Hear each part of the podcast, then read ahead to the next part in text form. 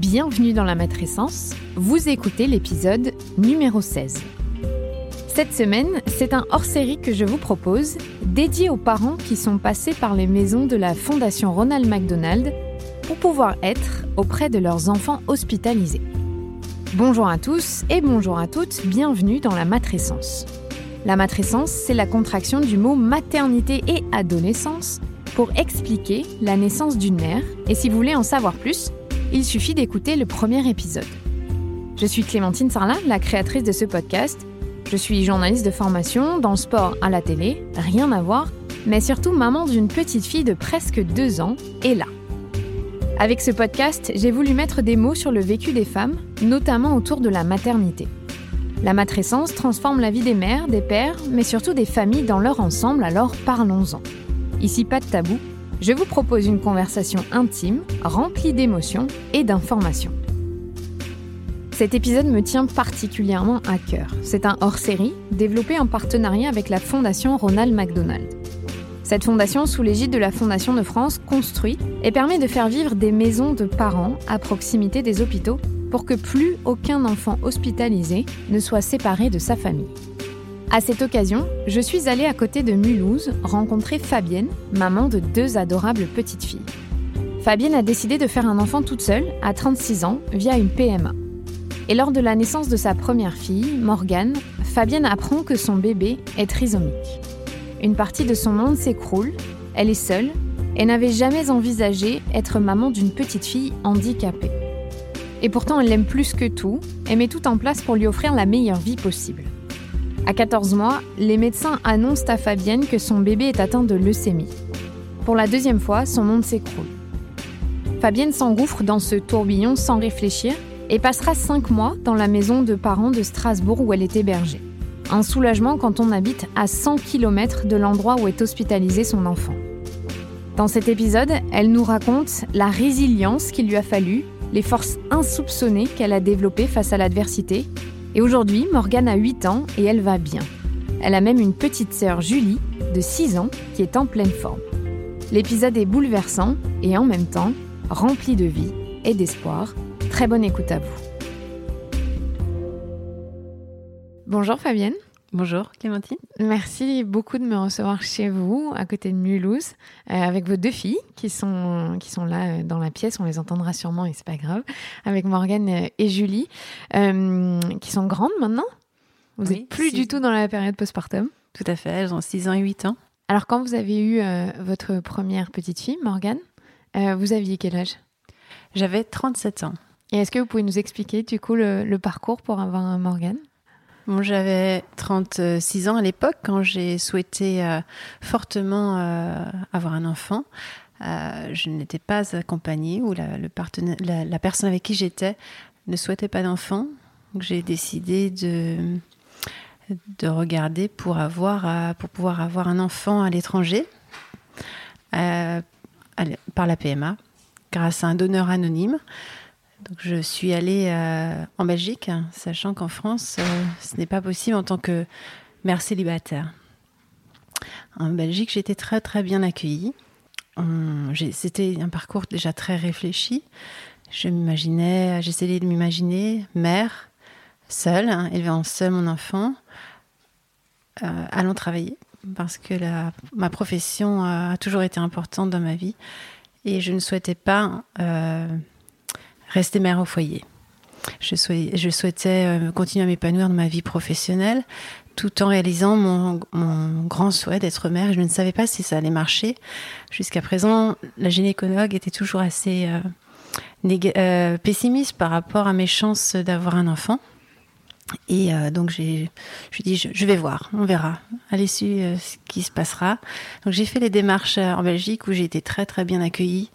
Euh, Morgane est, venue euh, euh, au bout de la deuxième fois, deuxième essai. Et toute la grossesse s'est fantastiquement bien passée. J'étais très épanouie, comme beaucoup de, femmes enceintes. Ensuite, Morgane, est née, on me l'a présentée, je l'ai trouvée très très jolie. Et je me rappelle une personne, c'était le, pédiatre, m'a demandé comment elle s'appelait, comment elle allait s'appeler. Et euh, il a, je me rappelle qu'il avait un regard insistant sur moi. J'ai juste euh, pu, euh, pu dire Tu es très jolie, Morgane. Et en fait, Morgane a été pris pour avoir tous les soins de suite à la, à la naissance. Et moi, je suis allée en, salle de réveil. Quelques heures après, euh, j'ai pu rejoindre ma fille. Et puis, bon, j'étais encore un petit peu, un, petit peu euh, sous l'effet de l'anesthésie, etc. Et euh, d'un seul coup, la, gynécologue est, est apparue dans, dans, la salle où j'étais avec ma fille. Elle était un petit peu, un petit peu stressée. Et puis, elle avait, elle m'a à peine dit bonjour. Elle m'a dit, je comprends pas je comprends pas. Moi qui la connaissais, qui c'est une personne qui est très très investie aussi dans son travail, j'ai dit qu'est-ce que vous ne comprenez pas? Et puis euh, elle m'a dit il y a un soupçon de trisomie pour votre fille. Mais j'ai regardé tout le dossier, je ne comprends pas, il n'y a aucun signe. C'était un gros choc pour moi. étant seule dans la salle avec mon enfant, que je trouvais très jolie et euh, j'avais vu aucun, aucun aspect euh, physiquement sur mon enfant qui pouvait me euh, qui pouvait m'indiquer qu'elle était différente. Et puis pendant la grossesse, justement, tous les tests s'étaient révélés bon. Donc je n'avais pas non plus mis l'éventualité que je pouvais donner naissance à un enfant différent. Donc je n'étais pas du tout prête non plus à sa différence ça a été un moment euh, de grand. Comment dire Un trou noir énorme parce que euh, je ne souhaitais pas un enfant porteur de trisomie. Je n'étais pas prête à, l'élever. Euh, je ne savais pas ce que c'était que d'être mère non plus. Donc ça a été en fait pendant 48 heures un tourbillon impensable en fait dans ma tête. Euh, je me rappelle aussi que j'avais eu la visite à l'époque euh, encore de mon petit ami euh, qui lui aussi était bouleversé. Ce n'était pas le père biologique, mais je, voilà, c'était on était tous les deux dans un désarroi et on a voilà, je pense que tout le monde autour de moi était dans un gros désarroi et moi la maman forcément je je devais faire face. Je n'arrivais même pas à pleurer. Du coup, j'ai demandé en urgence, en fait, qu'un psychologue vienne me voir hein, pour que je puisse mettre des mots sur ce qui se passait. Parce que je n'arrivais même pas à sortir aucune émotion. J'étais dans. C'était comme un trou noir. Et je n'avais pas du tout envie de prendre mon enfant dans les bras aussi. Ce qui était euh, embêtant, euh, parce que je rejetais, en fait, euh, cet enfant. Je. C'était pas celui-là que je souhaitais. C'était un, enfant différent qui était venu. Et, euh, grâce au psychologue, à, cette euh, venue du psychologue, j'ai compris aussi que déjà toute la maternité, je l'avais euh, vécu très médicalisée puisque j'étais un enfant issu de PMA. Que un accouchement par césarienne, c'est encore, un encore un aspect très médical. Et donc il y avait plusieurs choses déjà qui, que j'avais à digérer et que effectivement je devais prendre conscience aussi que devenir mère c'était aussi c'était aussi accepter beaucoup donc tout de suite, il y a eu euh, ce mot de leucémie posé euh, à sa naissance. une réaction euh, leucémique. Je, vous disais donc que le mot leucémie a tout de suite fait partie de votre vocabulaire dès sa naissance en fait. Oui, dès les premières 24 heures. Ah oui. On a, on m'a dit euh, que l'analyse de sang révélait qu'elle avait une réaction leucémique et qu'il fallait prévoir son transfert dans un autre hôpital. On, m'a aussi euh, demandé de remplir des papiers euh, pour parce qu'il y avait une une présomption aussi qu'elle était sourde. Hmm. Donc il y a eu plein de de diagnostic ou de présomption de, diagnostic, je ne sais, connais pas le terme exact, mais qui était très lourd en fait, euh, euh, pour une mère à entendre, pour une jeune, toute jeune maman. Et euh, il y a eu cette préparation au transfert dans un autre hôpital qui certes était pas très loin, donc c'était à quelques kilomètres seulement dans la même ville. Mais on m'a prévenu que je n'allais plus être avec mon enfant dans la même pièce, que l'enfant allait être hospitalisé en prénatal pour être suivi suite aux réactions leucémiques et que ça allait durer un certain temps et qu'avec peut-être un peu de chance, j'allais être transférée moi aussi, mais de toute façon, ça sera on serait plus ensemble pendant euh, la période là. Euh, donc l'enfant, mon enfant a été euh, transféré. Et je l'ai vu dans cette genre de couveuse en fait à un jour. En fait, j'avais ma petite fille qui était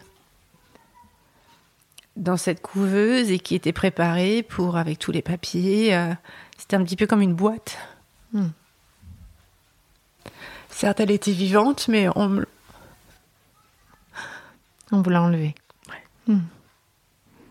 Et ça a duré combien de temps avant que vous la rejoigniez Alors, j'ai pu être transférée le lendemain. Euh, D'accord.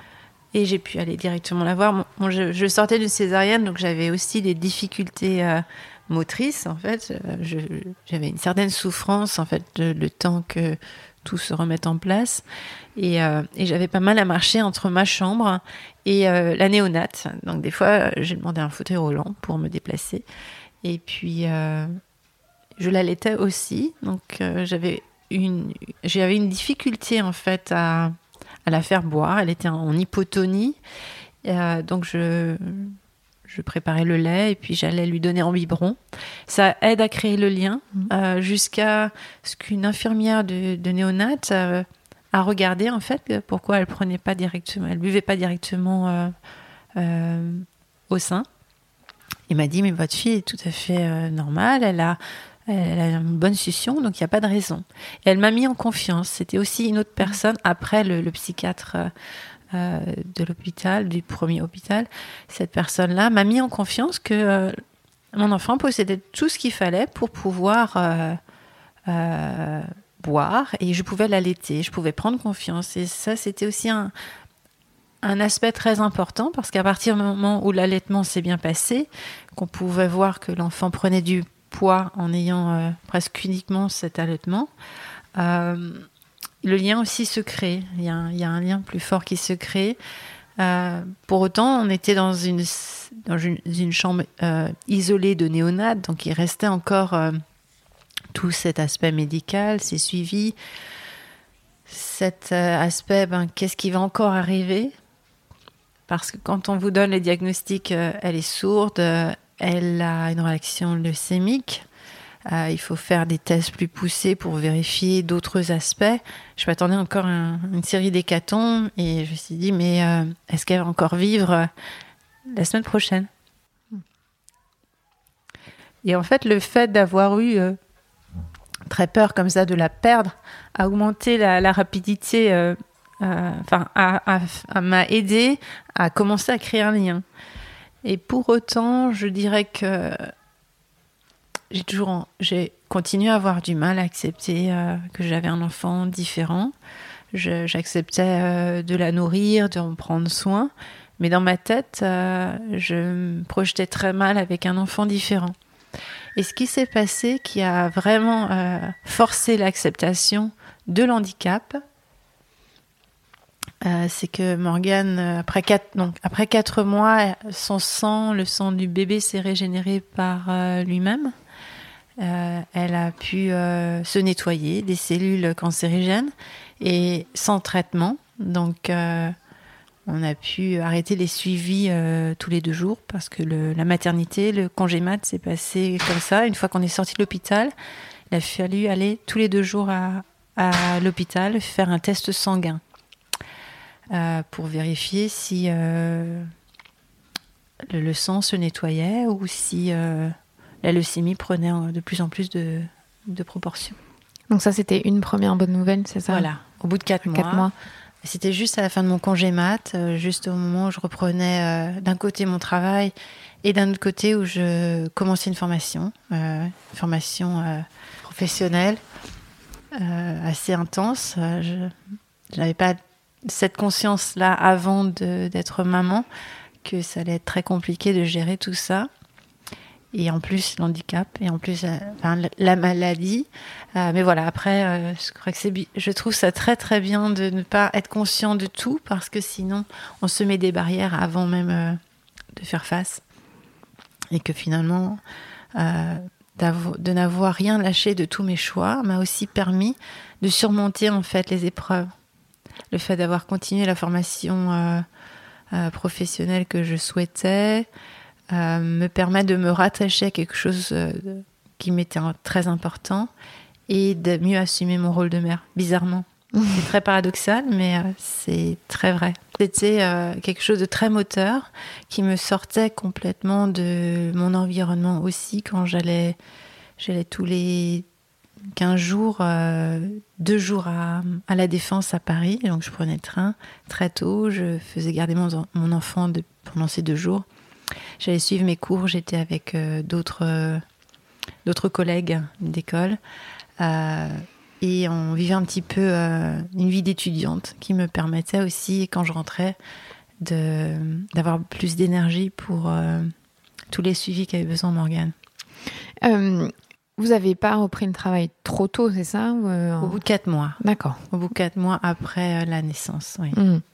Et euh, quand le diagnostic de dire votre fille a la trisomie 21, est-ce que vous cherchez toutes les informations possibles dessus? Est-ce que vous vous laissez porter? Comment est-ce que ça se déroule Alors, le départ Parce que comme vous n'étiez pas préparé à ça, j'imagine qu'il y a plein de questions qui, qui se posent. Tout à fait. à la, à, à la maternité, euh, on m'a conseillé, fortement conseillé, de ne pas aller sur Internet. C'est un conseil que j'ai suivi. On m'a dit, on trouve de tout euh, et c'est pas forcément ce qui euh, va s'appliquer à votre enfant.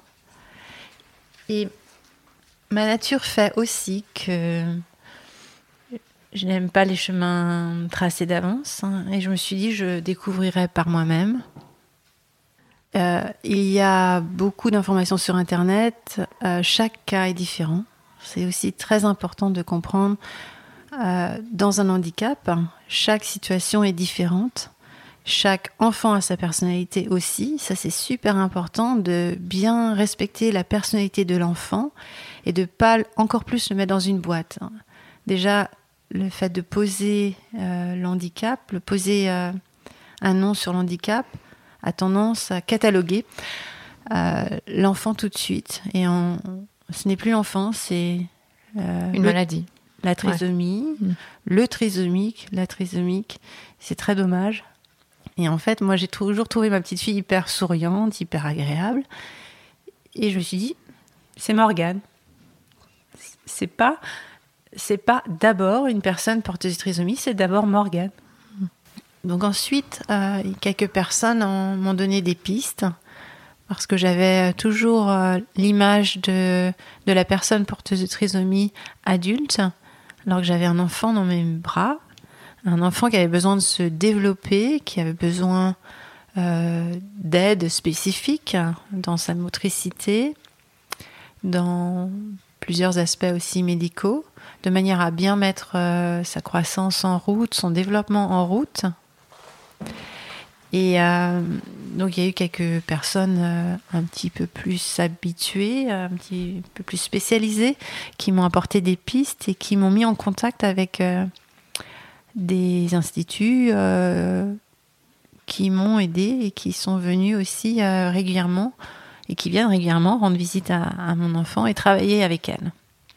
Donc ça c'était très important de rapidement se mettre en contact avec des personnes qui connaissent l'handicap et pas seulement des histoires euh, racontées sur Internet ou des, euh, des points de vue. Voilà. Hmm. Et généralement, j'aime bien me faire mon propre point de vue et ne pas euh, suivre les, les, mouvements de masse. Et comment ça s'est passé, l'annonce dans votre entourage? Ça a été euh, bien. Les gens étaient bienveillants, très bienveillants. Euh, j'ai même eu des, amis qui ont essayé de me mettre en contact, qui m'ont mis en contact avec d'autres personnes de manière à ce que je puisse faire garder mon enfant qui n'avait pas le droit d'aller en crèche du coup. Donc la crèche était complètement n'était pas indiquée à cause des maladies des autres enfants qui pouvaient porter préjudice à Morgane.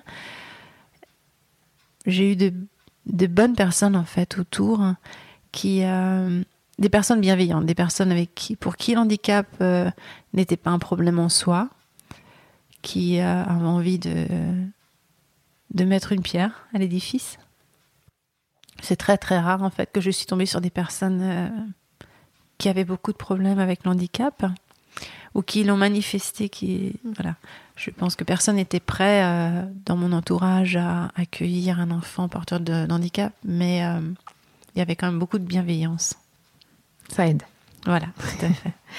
Après, pour, euh, pour en revenir à l'acceptation de, de, de l'handicap de mon enfant, ce qui a euh, complètement, euh, qui m'a complètement bouleversée, c'est à l'âge de 16 mois, lorsque j'ai fait le, un bilan sanguin qui fait partie du, cursus suite à sa première réaction leucémique et que le pédiatre m'appelle à vendredi à 21h du soir. Euh, c'est quand même très.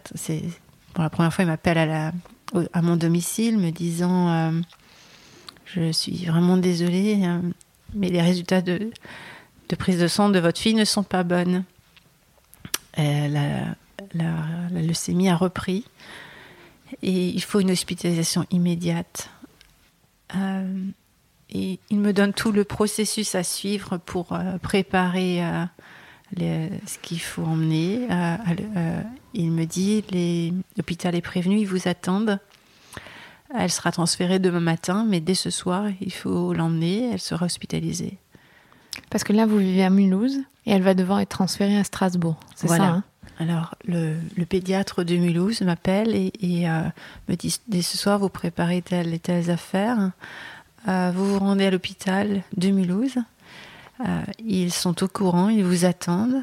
Et demain matin, elle sera transférée à Haute-Pierre. À Strasbourg. Voilà. Et là, encore une fois, c'est quelque chose auquel vous n'êtes pas du tout préparé.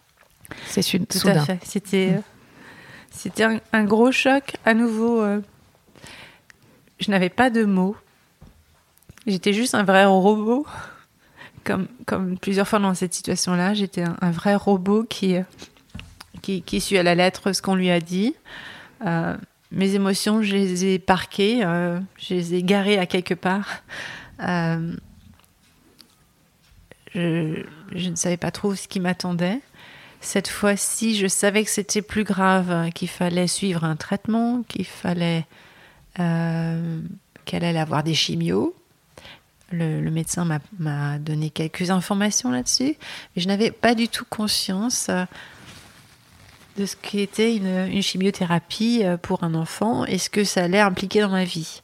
Donc j'ai suivi le processus euh, sans avoir de, de connaissances en fait dans tout l'aspect médical que ça allait engendrer. Et de bouleversements dans votre vie tout à fait. perso professionnel, puisque j'imagine à partir de ce vendredi-là, vous devez partir à Strasbourg et, y vivre. Voilà. Donc c'est là où vous rentrez dans la maison des parents euh, Ronald McDonald. C'est ça qui est une maison qui accueille les parents des enfants qui sont hospitalisés? Tout à fait. C'est une grande chance en fait au niveau de, de Haute-Pierre pour, euh, certains parents euh, de pouvoir être hébergés à la maison McDonald de, Haute-Pierre euh, notamment pour les parents qui euh, habitent à une certaine distance de l'hôpital. Malheureusement, la, maison ne peut pas héberger tous les parents euh, dans cette situation-là. Il y a une, en tout cas à l'époque où, j'y étais, c'était en fonction de la distance du domicile et donc de l'incapacité à rentrer tous les soirs de chez soi. Et vous, vous avez conscience le vendredi soir que pas du tout. D'accord. Pas du tout. J'étais euh, en mode robot. En plus, j'arrivais euh, d'un grand déplacement professionnel à l'étranger. J'avais encore tout le jet lag. Euh, j'étais complètement. J'étais pas moi-même. J'étais juste un, robot qui écoutait bêtement les recommandations et qui les suivait. J'ai pris mon enfant, je, je l'ai emmené à l'hôpital. J'ai demandé si je pouvais dormir avec elle dans la chambre. Et on m'a dit oui, mais demain, euh, c'est l'ambulance qui l'emmène et vous ne pourrez pas aller dans l'ambulance. Donc je ne savais pas, moi, comment j'allais pouvoir rejoindre mon enfant à Haute-Pierre. Et je ne savais pas où j'allais être hébergée. J'arrive, euh, donc l'ambulance part, j'essaie de la suivre. Euh, J'arrive dans un, à l'hôpital de Pierre, je demande où est ma fille. On m'y conduit. Euh, je, vois le médecin qui commence à m'expliquer le protocole. Donc j'ai compris que ça allait être long. Hmm. Et une personne m'explique que j'allais peut-être avoir une place d'hébergement pour, pour parents à la maison McDonald's. Mais dans ma tête, c'était pour une ou deux nuits. Je n'avais pas du tout conscience de la, durée c'est aussi euh, un mode de fonctionnement que j'ai toujours souhaité, c'est de ne pas avoir trop conscience des choses, de manière à mieux les, vivre et, à moins dramatiser en fait la situation. Donc en fait, il y a eu un, très bon accueil, de très bonnes informations très tôt, et j'ai su le soir, donc j'avais très peu d'affaires parce que je n'envisageais pas du tout de rester longtemps, euh, que je pouvais dormir. Au moins dormir, me doucher. Euh, c'est très sympa en fait, euh, ces hébergements. Il y a une chambre avec un petit dressing et puis une douche. Donc on peut s'isoler un peu. Ce qui me permettait aussi de poursuivre un peu mes études le soir, une fois que ma fille était couchée, parce que euh, j'étais un peu isolée, je pouvais travailler euh, dans la chambre et un petit peu me rattacher à quelque chose qui euh, était en mouvement et je ne savais pas l'issue, l'issue à laquelle. En fait, vous n'avez pas de notion de durée à ce moment-là? On ne vous dit pas ça, le traitement va durer trois mois et on verra. Enfin, il y a des étapes. Alors, on ne m'a pas dit tout de suite. Bien sûr, pour mon entreprise, je devais aussi. Ah oui, professionnellement, il faut s'organiser. Informer ce qui se passait. Euh, et je crois dans la première semaine, on m'a fait comprendre euh, que ça allait être un, traitement de 5 mois minimum. Et là, ça a été le gros, gros choc. Euh, et pourtant, le médecin avait l'air de me dire, je crois qu'il m'a présenté, ça va être un traitement court hein, de 5 mois. Et pour moi, c'était 5 mois, mais c'est une éternité. En fait, elle a eu la chance d'avoir un certain type de leucémie. On me l'a présenté comme ça. Votre fille euh, porteuse de trisomie a un certain type de leucémie. Euh, on connaît très bien le, le traitement pour ce type de leucémie avec cet handicap. Le traitement est court de 5 mois. Et pour moi, c'était une éternité. Je n'imaginais pas du tout euh, vivre 5 mois comme ça. Donc ça veut dire pour vous vivre 5 mois à l'hôpital à l'hôpital. C'est ça, voilà. En fait, c'est que toute votre vie, à ce moment-là, doit se résumer à... Alors, je me rendais même pas compte de mm. cet aspect-là. Je me rendais compte que ma fille allait rester cinq mois. Mm. Des conséquences pour moi, je n'étais pas encore mm. euh, consciente. Je m'imaginais que je pouvais peut-être travailler euh, de l'hôpital pour l'entreprise, mais finalement la connexion internet ne marchait pas bien, c'était pas possible à l'époque. Et puis, euh, et puis je me suis rendu compte que je n'étais pas du tout prête à laisser mon enfant à l'hôpital et moi aller retourner travailler. Alors c'est la situation malheureusement que beaucoup de personnes vivent, c'est que l'entreprise ne va pas accepter que la personne ne vient plus au travail parce que l'enfant est hospitalisé. Euh, j'ai eu la chance d'être euh, très soutenue par mon entreprise qui euh, en fait m'a donné l'opportunité d'être en, en, maladie de, de me mettre en maladie, de manière à ce que je puisse rester euh, cinq mois euh, auprès de ma fille. Mais j'ai vu beaucoup d'autres parents, malheureusement, où, euh, où c'était soit le licenciement, soit un devait aller, continuer à aller au travail et un des deux parents se. Sacrifier, j'aime pas le terme, mais, c'est ça. Si, professionnellement, professionnellement en se sacrifier de manière à, rester auprès de l'enfant. Mm. Euh, quelles que soient les situations, il n'y en a aucune d'idéal. Ce que j'ai pu remarquer, en fait, dans toute cette, euh, tout ce cursus, c'est que toutes les familles souffrent. Qu'on soit seul, qu'on soit à deux, qu'on soit avec euh, un seul enfant, qu'on soit avec plusieurs enfants, tout le monde souffre. Et euh, c'est aussi un aspect de la, maison McDo, c'est que c'est aussi un moyen de rencontrer d'autres parents dans des situations similaires, de faire des belles rencontres. Euh, la maison McDo, c'est aussi la représentation de la vie au quotidien. On s'entend pas avec tout le monde et on rencontre des gens avec qui on s'entend très bien et on, se lie d'amitié. C'est un micro. euh, un, micro. euh, C'est une micro-société. voilà, une micro-société. Et euh, il y, a, y a un accueil chaleureux, toujours. Ça a toujours été quelque chose de très, très agréable parce que les personnes qui y travaillent sont très euh, motivées. Elles ont beaucoup de compréhension. Moi, je me demande toujours comment elles peuvent faire ce travail au quotidien, rencontrer plein de parents euh, dans une certaine détresse et, euh, pouvoir continuer d'année en année à, faire ce travail. Je sais que c'est très intéressant, mais d'un autre côté aussi, c'est euh, très prenant au niveau énergie, je trouve, euh, de soutenir euh, plusieurs familles comme ça dans différentes situations. Vous êtes combien de familles dans une maison euh, À De parents je pense qu'il y avait une quinzaine de familles. D'accord. Voilà. Et dans, il n'y a, il y a pas d'enfants, on est d'accord Ce sont les 15 adultes. Ce sont des il adultes. peut y avoir des enfants. D'accord. Bon, c'est vrai que les enfants peuvent être scolarisés déjà dans la, dans la ville ou le village dans lequel ils habitent, eux. Donc, euh, s'ils ont un frère et sœur hospitalisés, euh, on, on essaie de ne pas les déscolariser. Donc, les familles essaient de s'organiser pour que leurs- les autres enfants puissent continuer d'aller à l'école. Pour ceux qui ne sont pas scolarisés, euh, ils peuvent vivre à la maison McDo, mais la journée, il faut que quelqu'un s'en occupe. Il y a quelques structures d'accueil, de ce que j'ai compris autour, euh, euh, qui ça peut s'organiser, mais c'est au cas par cas. Voilà.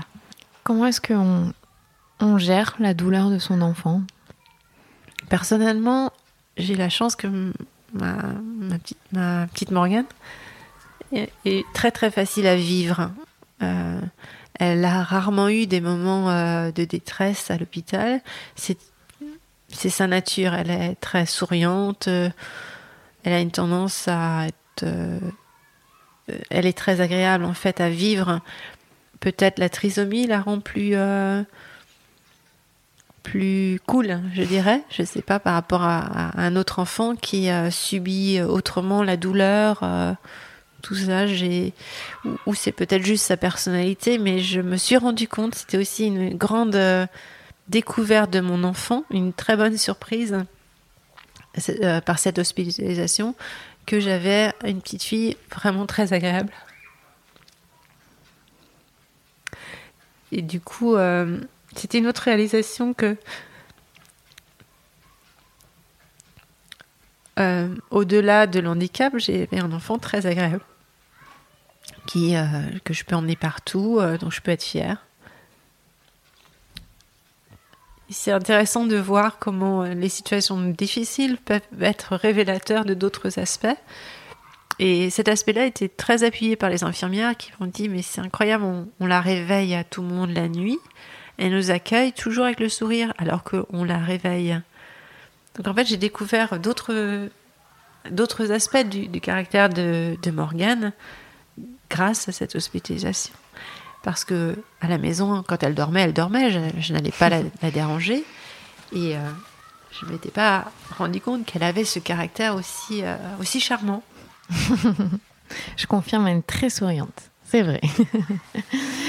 Est-ce que quand vous rentrez, euh, quand le pédiatre vous appelle, que vous rentrez à l'hôpital, quelqu'un vous dit, euh, c'est un cancer, on peut dire, que c'est un cancer, Oui, la leucémie, un cancer que sang. elle, elle va, elle va s'en sortir, que ça se traite, que est-ce que quelqu'un euh, vous donne un espoir ou comment ça se passe euh, par rapport à ça? Oui, c'était. euh, je dis aussi, c'était une chance. C'est pas le pédiatre qui, qui a qui m'a donné les informations qu'elle a sur l'hospitalisation, les, consignes à suivre, mais dès qu'on est rentré dans le service, j'ai pu euh, parler au professeur Lutz qui s'occupe euh, donc euh, du service d'oncologie pour, pour les enfants. Et lui, il était avait un discours ferme mais aussi rassurant dans le sens que il connaissait très bien en fait le, traitement, le, cette leucémie-là sur, euh, sur les enfants porteurs de, trisomie, euh, qui avait de très bons résultats. Donc c'est aussi une, grande, grande chance que j'ai eue euh, d'être rassurée très rapidement. Pour autant, je me suis dit peut-être que c'est pour me, me, donner espoir et mm. pour ne, pas me faire baisser les bras dès le départ. Hein. Euh, mais je lui dis, c'est pas grave, je, je croire à ça. Je, crois en ce qu'il me dit. Parce que je veux vivre dans l'espoir et je n'ai pas envie de vivre dans, dans le désespoir.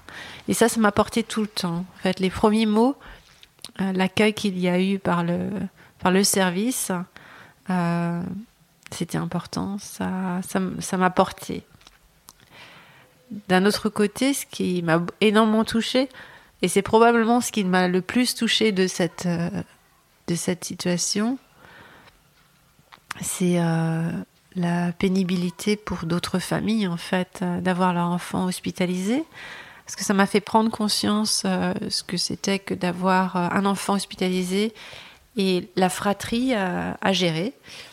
Je n'avais qu'un enfant à l'époque, donc c'était pour moi beaucoup plus simple. Je n'avais que Morgane à m'occuper une fois que l'entreprise me soutenait pour rester avec mon enfant.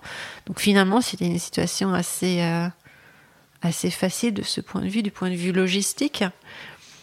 Mais je me suis rendu compte en parlant à d'autres parents, notamment dans la maison McDo, qu'il y avait les autres enfants qui étaient restés des fois avec le, père ou la mère euh, au domicile parce qu'ils ont l'école, euh, parce qu'il n'y a pas possibilité de les garder toute la journée, euh, ce qui est qui semble logique à la maison McDo et puis euh, que l'autre parent s'occupe de l'enfant à l'hôpital. Donc euh, il faut bien quelqu'un qui surveille les enfants aussi.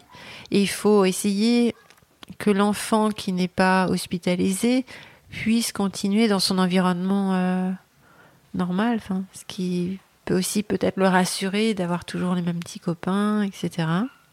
Donc ça, ça m'avait beaucoup touché et aussi euh, le discours de, des parents qui disaient mais on a l'impression de sacrifier un enfant pour l'autre. Parce que les autres enfants ils les voyaient pas. Quand ils étaient à la maison McDo ils les voyaient pas s'ils étaient euh, au domicile. Ils les voyaient le week-end si c'était possible. Euh, parce qu'il y avait aussi des heures de visite spécifiques pour le, bon, la, bonne gestion de la, la maison McDo. Donc il y avait le week-end, les familles pouvaient se retrouver. Mais ça voulait aussi dire euh, que les, parents, les enfants vivaient euh, séparément de, de, leur famille, avec toutes les implications que ça a pour euh, chacun. Il y a aussi d'autres aspects qui m'ont beaucoup bouleversée. Bon, je n'avais qu'un enfant, j'avais encore le souhait d'en avoir d'autres. mais il y a des enfants qui partent. Hmm. Et je pense qu'il n'y a rien de pire pour un parent que de perdre son enfant. Ça vous a marqué Vous avez rencontré des parents qui, qui ont perdu leur enfant? J'ai rencontré des parents euh, qui, dont j'ai su par la suite que l'enfant n'est plus là.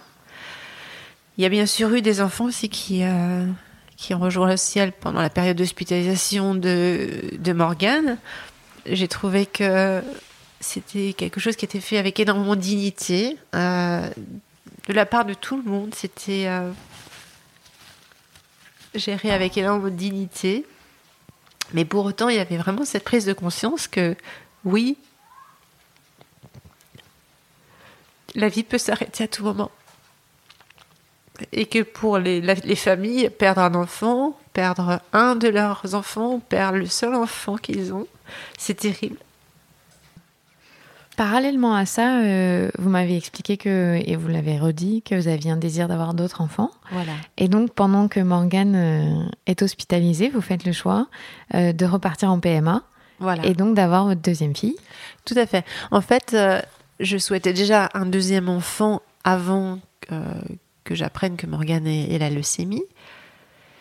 Et donc, j'avais déjà contacté le centre et, et, et expliqué mon choix. Euh, il m'avait dit pas de souci, euh, on, vous suit. Toutefois, ce ne sera pas avec le même donneur. Le processus faisant que, à partir du moment où il y a un enfant porteur d'handicap euh, issu de PMA, on exclut le donneur. Bien sûr, le donneur a déjà permis la naissance de d'autres enfants qui n'ont pas de soucis, mais le processus veut. Donc, je respecte le processus. Donc ça, c'était avant l'hospitalisation de Morgane. Et une fois Morgane hospitalisée, je me suis dit non, je souhaite un deuxième enfant, mais du même donneur, vraiment. Parce que euh, euh, d'abord, je veux un deuxième enfant, et deuxièmement, euh, je veux sauver ma première fille. Et ça, ça faisait aussi partie de l'acceptation handicap, parce que je n'avais pas du tout envie de perdre mon enfant. Euh, Et juste pour expliquer aux gens, c'est sauver votre fille, c'est-à-dire faire un don si jamais il y avait Voilà. besoin pour la moelle osseuse et donc elles auraient pu compa- être compatibles euh, potentiellement. ça Voilà, tout à fait. Le fait d'avoir euh, des enfants issus du même, euh, même père-mère, hein, même si là on peut pas parler de père dans, non, dans mais cette patrimoine voilà, génétique. même patrimoine génétique, augmente les chances d'avoir euh, des enfants compatibles. Euh, donc j'augmentais la chance d'avoir un donneur dans la famille si je pouvais être enceinte une deuxième fois, qui était de toute façon mon souhait d'avoir au moins deux enfants, sinon trois. Euh, et euh, j'ai juste un petit peu accéléré les choses et j'ai été très très claire aussi que je souhaitais vraiment le même donneur, que pour moi la trisomie de ma fille n'était pas due au donneur. Je enfin, j'ai même pas pensé à ça. Euh, que c'était une personne qui m'avait permis d'avoir des enfants. Je suis ravie d'avoir des enfants, d'être mère, et que je souhaitais qu'elle ait- le même patrimoine génétique. Et donc, on m'a ouvert ces portes-là. J'ai pu avoir un, don, une PMA avec le même donneur. Et euh, la chance est que je suis tout de suite tombée enceinte. Donc en fait, euh, ma fille était hospitalisée depuis 15 jours et voilà, je, commence à être une deuxième maternité que je cache à tout le monde parce que de faire un enfant seul, c'est encore quelque chose un petit peu euh, tabou euh, à l'époque, il y a 7 ans. Et encore maintenant, je pense. Euh, je ne savais pas si ça allait aboutir. J'avais encore toutes les angoisses d'avoir un enfant, un autre enfant porteur d'handicap, pas forcément de trisomie, mais d'autres choses. Il y avait plein de bouleversements au fond de moi par rapport à cette deuxième maternité aussi. D'un côté, c'était pour sauver, euh, dans l'espoir de sauver ma fille, au cas où la chimio ne marche pas. Et d'un autre côté, euh, voilà, euh, est-ce que cet enfant-là va être bien portant? Est-ce que. Voilà, toutes les angoisses de mère, quoi. Mais vous, vous vivez les premiers mois de, vo- de votre deuxième grossesse à l'hôpital. Tout à fait. Mais c'était très chouette d'un autre côté parce que j'avais euh, presque à disposition le corps médical. Eux étaient Euh, au courant, par contre? Alors je, je me suis adressée euh, au service de gynécologie de l'hôpital et je les ai mis au courant. D'accord. J'ai aussi mis euh, le, le professeur Lutz au courant, qui lui m'a dit mais il n'y a pas besoin de deuxième enfant, votre enfant va s'en sortir, donc c'était un nouveau rassurant. Mais bon, après ça reste des paroles. euh, tant que les faits ne sont pas là, on- il reste encore la, la crainte. J'ai merci à ces personnes qui m'ont qui m'ont pas euh, coupé l'envie d'avoir de, de réaliser mon souhait d'avoir euh, d'autres d'autres enfants parce que je pense que l'épanouissement que j'ai aujourd'hui avec euh, deux enfants euh, deux enfants qui sont rapprochés en âge et qui s'entendent bien, qui jouent ensemble. Euh, c'est quelque chose que je n'aurais pas eu si je n'avais qu'un enfant porteur de handicap. Avec tout le, la stigmatisation qui existe encore dans la société, malheureusement. Et puis tout le suivi, parce que quelque part, j'élève deux enfants, j'élève pas forcément un enfant porteur de handicap. C'est, ça allège la situation. Euh, Il y a aussi l'intégration qui est bien différente puisque j'ai deux enfants. À chaque fois, euh, quand je souhaite faire une activité ou sortir, je sors avec mes deux enfants. C'est une famille, c'est pas euh, la mère et son enfant handicapé. voyez, c'est tout un, un aspect qui est très allégé en fait par la situation. Et, et ma deuxième fille, paradoxalement, en fait, elle a un développement euh, très rapide, très. Elle est grande, moi, je trouve. Elle, est grande, déjà en taille, et euh, elle a aussi un très bon développement au niveau scolaire, etc.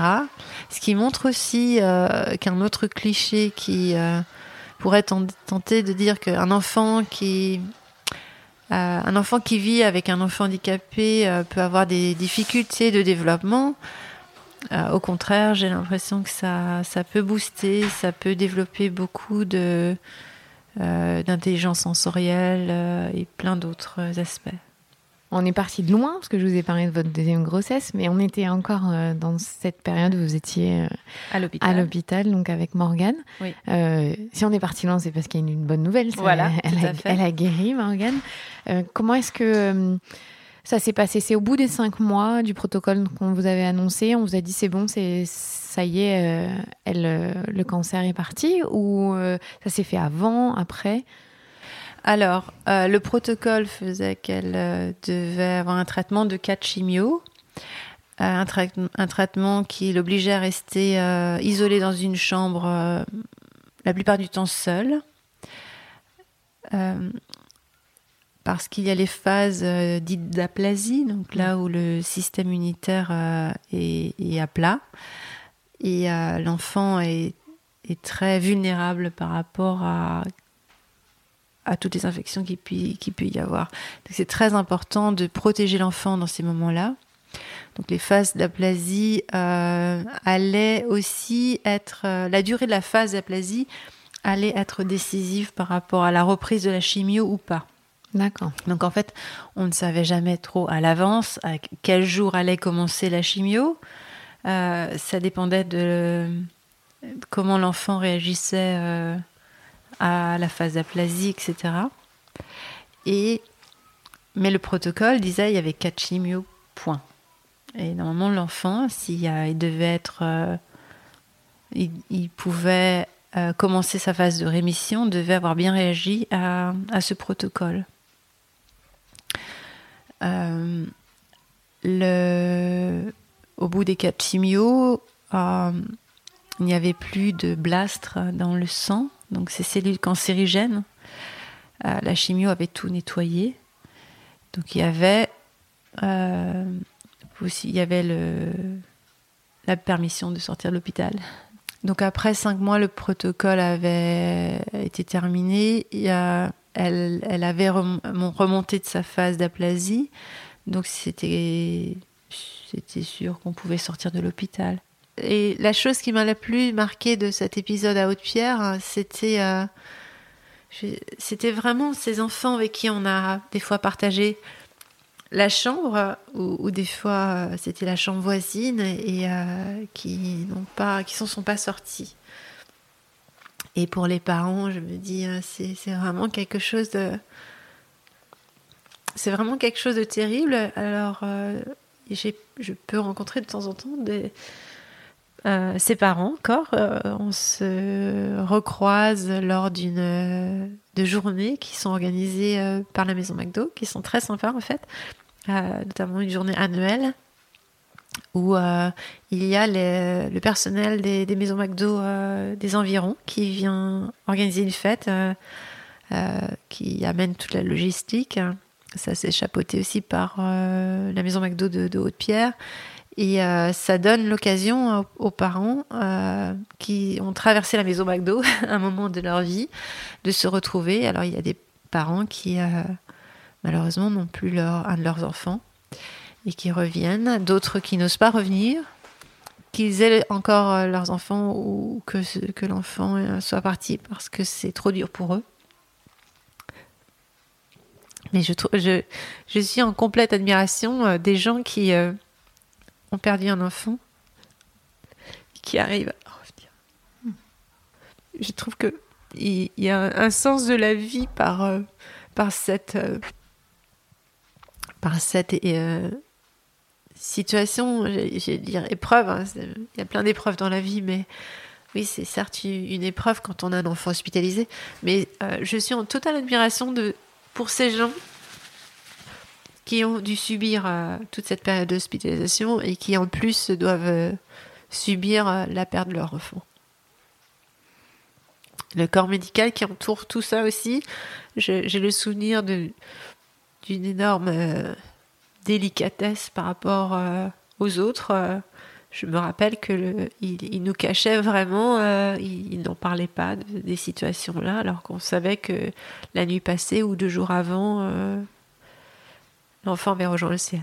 Hmm.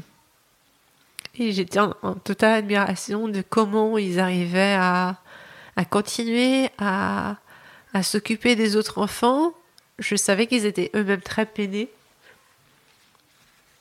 C'était euh, c'est un, sacré acte de vie, euh, cacher leur, euh, leur tristesse en tant que soignants qui, qui, qui, ont accompagné cet enfant et continuer à, à, vivre dans la vie avec les autres enfants qui ont besoin de soins. Pour terminer, qu'est-ce que vous diriez à des parents qui sont en train de vivre ce que vous avez vécu? J'ai envie de leur dire de ne rien lâcher, que s'ils ont des projets, de continuer à, les poursuivre, parce que ces projets-là, ce sont des projets qu'ils avaient avant leur enfant malade souvent, ou qui sont très importants pour eux, et que ces projets vont apporter beaucoup d'énergie à la situation et peut-être à leur vie de famille aussi même si euh, ça passe par des moments euh, très difficiles, très fatigants, etc., ça va leur donner beaucoup euh, de soupape. Merci beaucoup Fabienne. Un grand plaisir Clémentine. Merci.